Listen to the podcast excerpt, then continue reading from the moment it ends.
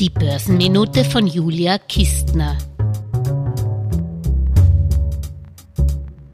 Nach der Pleite der Silicon Valley Bank und anderen US-Banken und der Schieflage des Schweizer Flaggschiffs Credit Suisse machen sich die Sparer erneut Sorgen um die Sicherheit ihrer Bankeinlagen.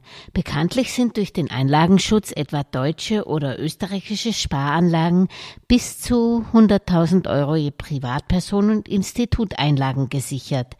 Wer sich dennoch nicht mit Spareinlagen wohlfühlt, kann sein Geld, wie es die Institutionellen oftmals tun, Geldmarktfonds oder ETFs parken. Laut Financial Times vermeldeten genau aus dem Sicherheitsaspekt heraus die US-Geldmarktfonds in der Vorwoche die höchsten Zuflüsse seit Juni 2020.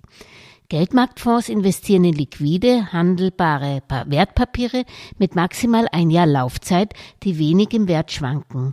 Das sind Schuldtitel von soliden Banken, Unternehmen oder Staaten. Als Fonds sind sie Sondervermögen, so dass sie im Fall der Pleite der Vorgesellschaft vor dem Zugriff der Gläubiger geschützt sind. Von Zinsänderungsrisiken und Ausfallrisiken der Schuldtitel, in die der Fonds investiert, ist man natürlich auch bei einem Geldmarktfonds nicht geschützt geschützt, aber zumindest streuen die Fonds dieses Verlustrisiko. Achten muss man wie bei allen Fonds auf den Ausgabeaufschlag, die Verwaltungs- und Depotgebühren, die sich leicht auf 0,1 bis 0,15 Prozent pro Jahr summieren.